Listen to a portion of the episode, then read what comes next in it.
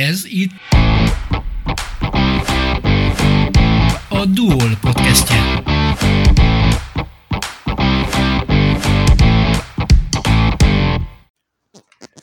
Madarász Sziván olyan zeneszerző vagy, aki minden díjat megkapott, ami kapható, Kossuth díj, Erkel díj, tehát te a szakmának a első számú emberei között vagy található. Éppen ezért neked szegezem a kérdést, ami lehet, hogy furcsán fog hangzani. Mondd, mi a kortárs zene? Én úgy gondolom, hogy klasszikus értelemben klasszikus zene már nem, jazz nem, népzene nem, világzene nem, hát akkor mi is a kortárs zene?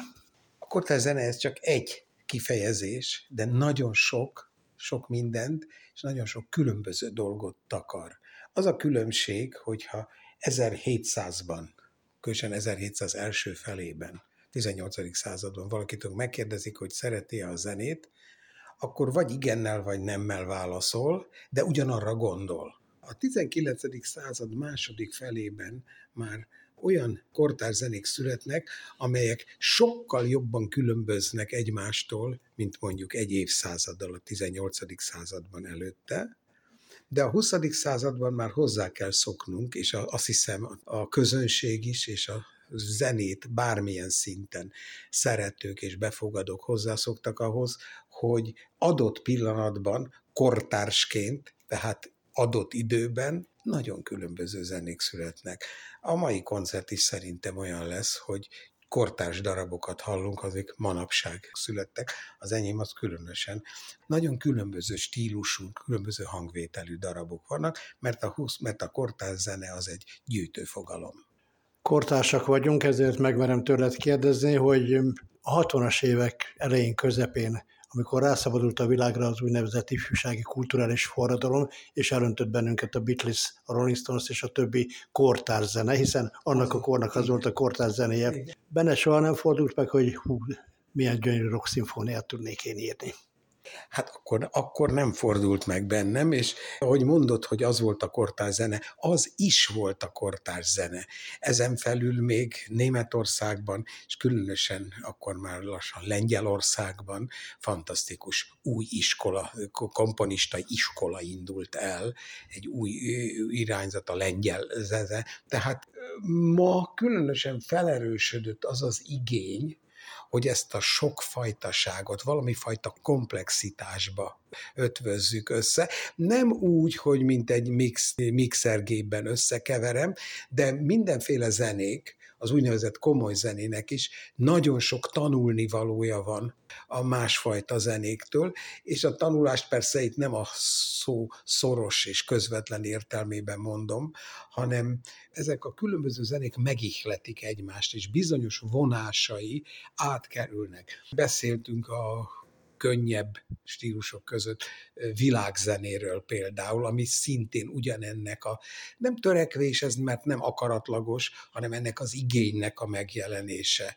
És bizonyos értelemben én is különböző műveimben veszek ihletet másfajta, másfajta zenei módoktól, másfajta zenélési stílusoktól kortárs zeneszerzők mennyire nyúlnak vissza más műfajokhoz, gondolok a jazzre, gondolok a világzenére, amit te is mondtál, és van még jó néhány stílus, amihez lehet nyúlni, vagy pedig nem, ezt hagyjatok békén, ez kortárs zene, ez egészen más. Hát ez attól függ, hogy a szerzőnek milyen a, az alapállása részben, eh, idézőjel mondom, engedékenye, vagy hajlamos-e, van benne olyan hajlékonyság, flexibilitás, hogy befogadjon más zenei stílusoknak az ihletét. Ez, ez inkább hajlam kérdése, és gondolkodásmódnak a nyitottságának a kérdése tudomásom szerint egy univerzális zeneszerző vagy, hiszen többfajta stílusban is vannak műveid, amik hozzád kötetők. Na mondd el, milyen stílusokban dolgoztál, miért azokban akkor, amikor dolgoztál, és van-e kedvenc ezek között? A legnagyobb különbség, hogy boldogult urfi koromban, ír, írtam műzikeleket is, hogy többek között az Operett Színház is bemutatott két, darabomat, és amikor a 70 és 80-as években volt lehetőségem a televízió számára filmkísérő zenét csinálni, akkor, hogy mondjam, örömmel fürödtem abba, fürödtem abban a lehetőségben, de adott esetben nem ilyen közvetlenül, de már egyes darabjaimban vagy helyenként a darab egy részletében, például operámban, egy a utolsó keringőben egy báli jelenet zenéjét fölidézve törekedtem bizonyos jazzes elemeknek a megidézésére. Vannak a kedvenceid, mondtad az operettet, mondtad az operát, és akkor a különböző zenéknek a szerzését. Hát egy ilyen univerzális embernek csak kell legyen egy kedvence. Tudom, mondtad, hogy fürödtél, amikor gyönyörbe a muzsikában, amikor filmzenét írtál, de van egy igazi kedvenc. Mert azért, ha egy operát, azt mondják, hát igen, ez már opera. És a többi, és a többi. Lehet, hogy csalódást okozok most a választán, nincs kedvencem. Azért nincs kedvencem, mert mindig az a kedvencem, amit éppen csinálok. Én, én hogy mondjam, ha azt az analógiát használjuk, hogy a szerző műve az szülő és gyermek, én egy hűtlen szülő vagyok, mert amit már megírtam, avval a gyerekemmel nem törődöm, az, az nem válik kedvencem. A kedvencem mindig az, amivel foglalkozom. Rám különösen, hogy a szöveges zenét írok, tehát drámai zenét, vagy, vagy dalt, vagy kórusművet, vagy egyáltalán ahol, ahol szó és emberi hang van, akkor mindig első pillanatra evidensen megjelenik az, hogy milyen zenei nyelven kell megszólalnom. Műveim között meglévő kicsi vagy nagy, szóval stiláris különbségek, ezek abból fakadnak, hogy számomra evidensen adódik egy szövegből, hogy milyen fajta zene szólal meg bennem ehhez kapcsolódva meg akarlak nyugtatni, ha rengeted a gyerek kezét, már ne törődj vele, azok már megállnak a saját lábukon. Azt mondom, hogy fúvola, mit mondasz te, mert tudomásom szerint a fúvola az egyik kedvenc hangszered, amire írsz műveket. Igen, valahogy úgy hozta a pályám, hogy nagyon sok olyan fuvola művem keletkezett, ahol ki tudtam próbálni a fuvolának nagyon sok lehetőségét. Általában is elmondható, hogy bizonyos stílusok, mindig kapcsolódnak egy-két konkrét hangszerhez, mert abban találják föl magukat, annak a hangzását és annak a lehetőségeit érzik ahhoz a stílushoz közel állónak. Az biztos, hogy a, a, fuvola, amely mondjuk a barokk zenében hát nagyon sok és fontos szerepet játszik, a bécsi klasszikában, meg különösen a romantikában erősen háttérbe szorul de aztán a 20. században, különösen a 20. század második felében szinte egy felmérhetetlenül nagy mértékű, léptékű fuvola irodalom keletkezett, mert valamilyen módon a 20. század második felétől kezdve a komponistákban kialakult hangzásigénynek nagyon sok módon meg tudott felelni mindazok a lehetőségek, amik a fuvolában megvoltak, és nekem is nagy fuvolistákkal, magyarországi nagy fuvolistákkal való barátságom a, a révén, ahol meg is ismerhettem ennek a hangszernek a, a mélyebb lehetőségeit. Ez egyenesen vezetett oda, hogy sok fuvola művem keletkezett. Az tény, hogy a mai zeneszerző keresi a hangszernek az újabb és újabb hangzás lehetőségeit, és ezt csak a legkiválóbb művészektől lehet megtanulni. Tehát ez egy olyan szakmai, és talán még különösen, ha kiegészül egy emberi barátsággal is, az az alapja annak, hogy, hogy valóban az zeneszerző mélyebben befurakodjon annak a hangszernek a hangzás világába, hogy mi mindent lehet avval is. Én sokat tanultam fuvolás barátaimtól, akik megmutatták. Ennek különben van egy veszélye is, mert ezek a kiváló hangszeres művészek olyat mutatnak, amit csak ők tudnak egyelőre még megcsinálni, és nem lehet rögtön számítani arra, hogy sokan meg tudják, meg tudják ismételni, el tudják játszani, de ezügyben ezek az aggodalmak mindig gyorsan eloszlanak, ugyanis egyre rövidül az az idő, amikor a kiváló hangszereseknek a tudása egyre gyorsabb időben kerül át a szakma más, közege, más közegeibe is. Utoljára azért csak szeretnék provokálni belőled egy kedvencet. Rengeteg gyereked van, mint mondtuk. Elengedted azoknak a kezét. Azért csak van egy kedvenc kölyök a sok közül. Mindenképpen meg akarsz fogni. Hát talán két, két művet mondok. Egyezzük meg, bár ezek nem ikrek, nagyon nem ikrek. Az egyik, és ez két nagyon különböző zene, az egyik egy kamaramű, az a címe, hogy Seol, Ez a Héber alvilágnak egy kamarazenei ihletésű darabja, a másik pedig egy egyfelvonásos operám, a Lót, bibliai történet és Karel Csapek és Romhányi Ágnes szövege alapján. Talán ezt a két művemet említeném, engedve az, az intellektuális erőszaknak, amit sugároztál. Velem szemben két ifjú zenész, pontosabban zeneszerző, akik kortárs zeneszerzők, illetve hát a művészethez is van közük, hogy kinek mi, ez mindjárt kiderül. Dobri Dániel az egyik, a másik pedig Bella Máté.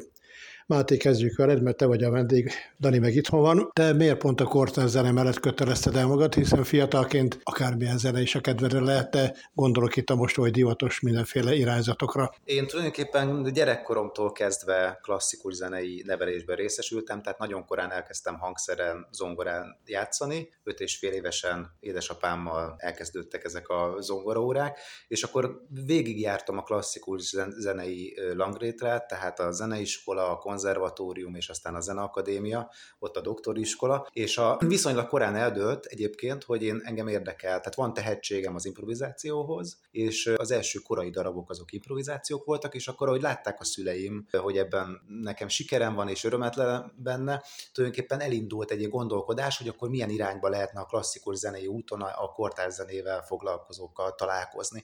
És akkor a középszinten a konzervatóriumban egy ismerősünkön keresztül találtunk egy tanárt, Hajdulórán tanárurat, aki fölvette a, a konziba, és tulajdonképpen vele kezdődött el a, a klasszikus értelmet zeneszerzés oktatáson. Melyik volt az első hangszered, amin gyakoroltál otthon?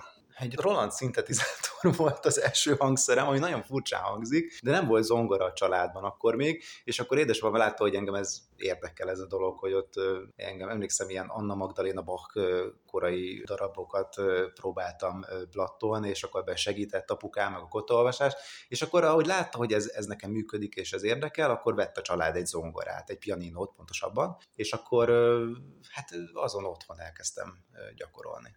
11 néhány éves kölyökként, amikor gyakorolni kellett, és egy zongorához nagyon sokat kell gyakorolni, és hallottad, hogy kint meg puffog a labda, nem gondoltad, hogy a fenegye meg ezt az egész zongorát, inkább fociznék. Nem, hát a, én azt gondolom, hogy nekem a, a maga az, hogy hangszerrel való kapcsolatom, ez nagyon intenzív volt, és hogy sok gyakorlást igényelt. Ez nyilván valamennyire lemondás, de nekem ez olyan lemondás volt, amit én szerettem csinálni. Ugyanis nagyon korán megmutatkozott az, hogy amilyen darabokat, zongora darabokat tanultam, azzal kapcsolatban elkezdtem improvizálni abban a stílusban. Tehát ez egy nagyon tipikus dolog szerintem, aki fiatalon elkezd zenét szerezni, hogy amilyen darabokat játszik az adott hangszeren, abban a stílusban elkezd improvizálni. És ez nekem nagyon tetszett, hogy én Bach stílusában, Mozart stílusában ő, tudok improvizálni. És akkor ebből nőtt ki aztán az, az, az a gondolat, hogy, hogy én zeneszerzéssel akarok foglalkozni. De nekem ez abszolút nem lemondás volt, tehát én élveztem az játékot, és, és szerettem megmutatni azt, hogy én mit tudok rajta művelni. Dani, te miért pont a kortárs zene, és miért a zeneszerzés, miért nem lettél egy világhírű hangszeres játékos? Valamilyen szempontból nekem is hasonlóan alakultak a kezdeti évek, mint Máténak, de azért nem egészen így, én nem kifejezetten a klasszikus zenei közegből jöttem, de én is szerettem improvizálni már gyerekkoromban, és jól is ment az improvizáció, viszont én jazzgitárosnak készültem, tehát végül is az improvizáció az tényleg egyfajta zeneszerzés, vagy az első lépcsője, vagy egyfajta a zeneszerzésnek. Én egyébként focizni nem szerettem, hogy erre a kérdésre is visszakapcsoljak, hát a nőkkel a más a helyzet természetesen, de és, és nálunk is ez volt, hogy azért nyúltam a gitárhoz, mert nem volt zongora a családban, úgyhogy, úgyhogy nekem a zongora, a zongoránál a pályafutásom az később kezdődött, vagy inkább nem kezdődött el. Persze valamilyen szinten zongorázok, amennyire kell egy zeneszerzőnek, de hát azóta sem zongorázok jól. Te mit kaptál a szülői háztól útravalónak? Mit kaptam a szülői háztól. Hát zene, zene oktatásban részt vettem, vagy részesültem már fiatalon, tehát zeneiskolában jártam gyerekkoromtól, de alapvetően nem egy zenész családból származom. Édesapám építőmérnök, édesanyám pedig magyar tanár egy általános iskolában, mind a ketten Zalában élnek, én Zalaegerszegen nőttem fel, mindenképpen egy kultúra szeretetet, meg kultúra, kultúrának a megismerését, kultúrának a szeretetét azt kaptam otthonról, de hát egyáltalán nem volt evidencia, hogy, hogy én ezzel foglalkozak, sőt, ez, ez nagyon furcsán szemlélték eleinte otthon. Máté, te már lassan kis világhírrel is rendelkezel, hiszen a világban játszák a darabjaidat, ami azért ez nagy szó. Ez mennyire simogatja a lelkedet? Egyáltalán foglalkozol -e azzal, hogy téged mennyire ismernek, vagy elismernek?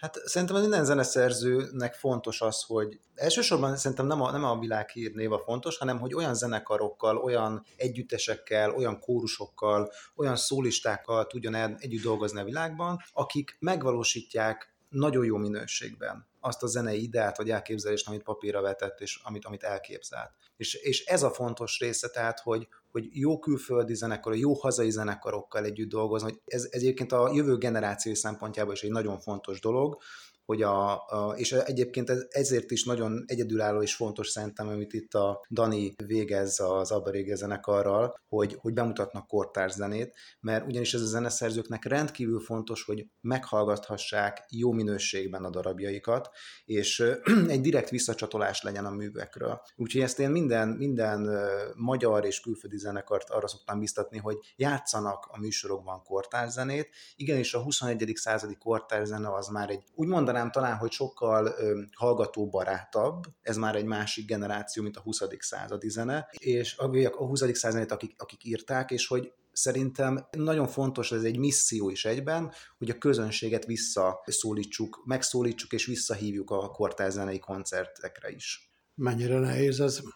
Hát szerintem nagyon nehéz, mert alapvetően a maga a versenyhelyzet, hogy, hogy alapvetően a kultúrának ugye két szegmense van, van egy online kultúra, és az online térben, ami van, nagyon sokak számára az a kultúra ma már, és az, hogy egy hangversenyre elmenni és jegyet venni, az, az, az nem feltétlenül a kultúrafogyasztásnak az elsődleges útja. Ezért én azt gondolom, hogy nagyon meg kell küzdeni a közönségért, és, és olyan hívószavakkal kell őket megtalálni, és olyan érdekes koncertekkel, ami valamilyen módon megszólítja őket. És, és szerintem Dani, én is, és nagyon sok zeneszerző gondolkodik ezen, hogy mik azok a hívószavak, mik azok a tematikus koncertek, ami érdeklődést vált ki a mai közönségből, hogy azt érezzék, hogy ez, hogy ez érdekes számukra, és hogy ez valamilyen élményt nyújt, és azért megvegyék a koncertjét. Úgyhogy ezek szerintem nagy kihívások, és hát erre keressük a megfelelő válaszokat.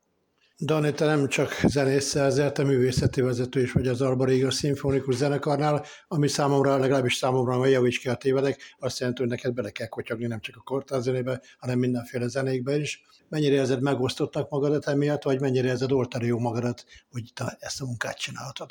Hát ez nagyon jó kérdés. Időnként igaz az első és a második is. Igen, hát bele kell kotyognom mindenbe, nagyjából, vagyis hát ez nálunk úgy néz ki, hogy van egy csapat, egy művészeti vezetés, Dobszai Péterrel együtt, és, és Ruf Tamás igazgatóval együtt, és ebbe, ebben részt szokott venni Szabó Balázs, a zenetudós is, aki a zenekarnak a művészeti tanácsadója. Nálam ez úgy néz ki, hogy, hogy az életem, az, szakmai életem az három részből áll, az első mondjuk úgy a zeneszerzés, emellett ott van a művészeti vezetés, a zenekarvezetés, és ott van a tanítás, illetve a doktori, mondjuk ezt egynek veszem, mert még, még most végzek a doktori iskolában. Hát ez a kettő, ez most, vagy ez a három, ez most nálam szépen ki tudja egészíteni egymást, ezen belül is ez a kettő, tehát a művészeti vezetés és a zeneszerzői munka, az pedig nagyon szépen tud oda visszahatni egymással, hiszen rendszeresen tudok dolgozni a saját zenekarommal, zenekarunkkal tudok egy folyamatos műhely munkát végezni, mind a saját darabjaimon keresztül, mind más, akár kortárs, mai zeneszerzők művein keresztül, mind pedig a klasszikus zenei repertoárból. Kérdés mindkettőtöknek ugyanaz. Kezdjük Mátéval, mint ahogy kezdtük eddig is. Tietek a jövő fiatalok. Mondták nekünk is a 60-as években, mivel sokszor úgy éreztük, hogy minket átvertek egy kicsit. Tietek a jövő. Na milyen lesz a jövő? Hát én abban bízom, hogy a jövő az nagyon sokszínű lesz, és sokféle, és a, nem kell szerintem attól félni, hogy a világ egy picit eklektikus, és hogy sok zenei műfaj egyszerre van jelen. Szerintem le kell követni azt, tehát fontosnak gondolom azt, hogy lekövessük azokat az új tendenciákat, amik zajlanak, és most itt gondolok egyfelől akár arra is, hogy például a mesterséges intelligenciával mit lehet kezdeni. Ugye ez sokak azt hitték, hogy, hogy ez nagyon sokára fogja csak a művészeti ágakat érinteni, aztán most derül ki az utóbbi időben, hogy ez nagyon gyorsan integrálódik a, a, a, a kultúrába, és hogy jelen lesz ez a, ez a kérdéskör, hogy ezekkel mit tudunk kezdeni, hogyan tudjuk hasznosan használni ezeket a módszereket. Úgyhogy én azt gondolom, hogy a jövő az nagyon sokféle lesz, nagyon sokszínű, és bízom benne, hogy a kortárs zene az egy olyan irányba fog tudni menni, hogy egy minél szélesebb, nagyobb spektrumú közönséget el tudjon fedni, és hogy, hogy visszaállítsuk ennek a, valamilyen módon a renoméját, hogy a kortárs zene az nem az a zene, amit jaj, nem jó hallgatni, mert csúnya, hanem az a zene, amitől szellemi és lelki táplálékot kapunk. Dani, kérdés ugyanaz felé, de egy kicsit kacsincs a Fehérvári jövő felé is nagyon közel áll hozzám Máté válasza, nagyjából ezt a mai estét is, az is, amiről én szeretnék beszélni, beszélgetni Mátéval és Madarász Ivánnal is, az is a sokszínűség, az eklektikusság, vagy divatos szóval erről a diverzitás jegyében telik, vagy jegyében fog történni, szóval ezekben csak is egyet tudok érteni, a sokszínűség az ugyanúgy jelen van a korterzenében, ugyanúgy ez a sokféle szubkulturális gondolkozás, mint a világnak minden más részében, és Fehérváron pedig, pedig remélem, hogy ezt a közösséget, ezt a mi közösségünket, direkt nem közönséget mondok, ami az Alba Régia Szimfonikus Zenekar között alakul, körül alakul folyamatosan, ez egyre nagyobb lesz, egyre mélyebb lesz, és, és egyre rendszeresebb lesz, és, és ez a mindennapi életének a része lesz a városnak a következő években is.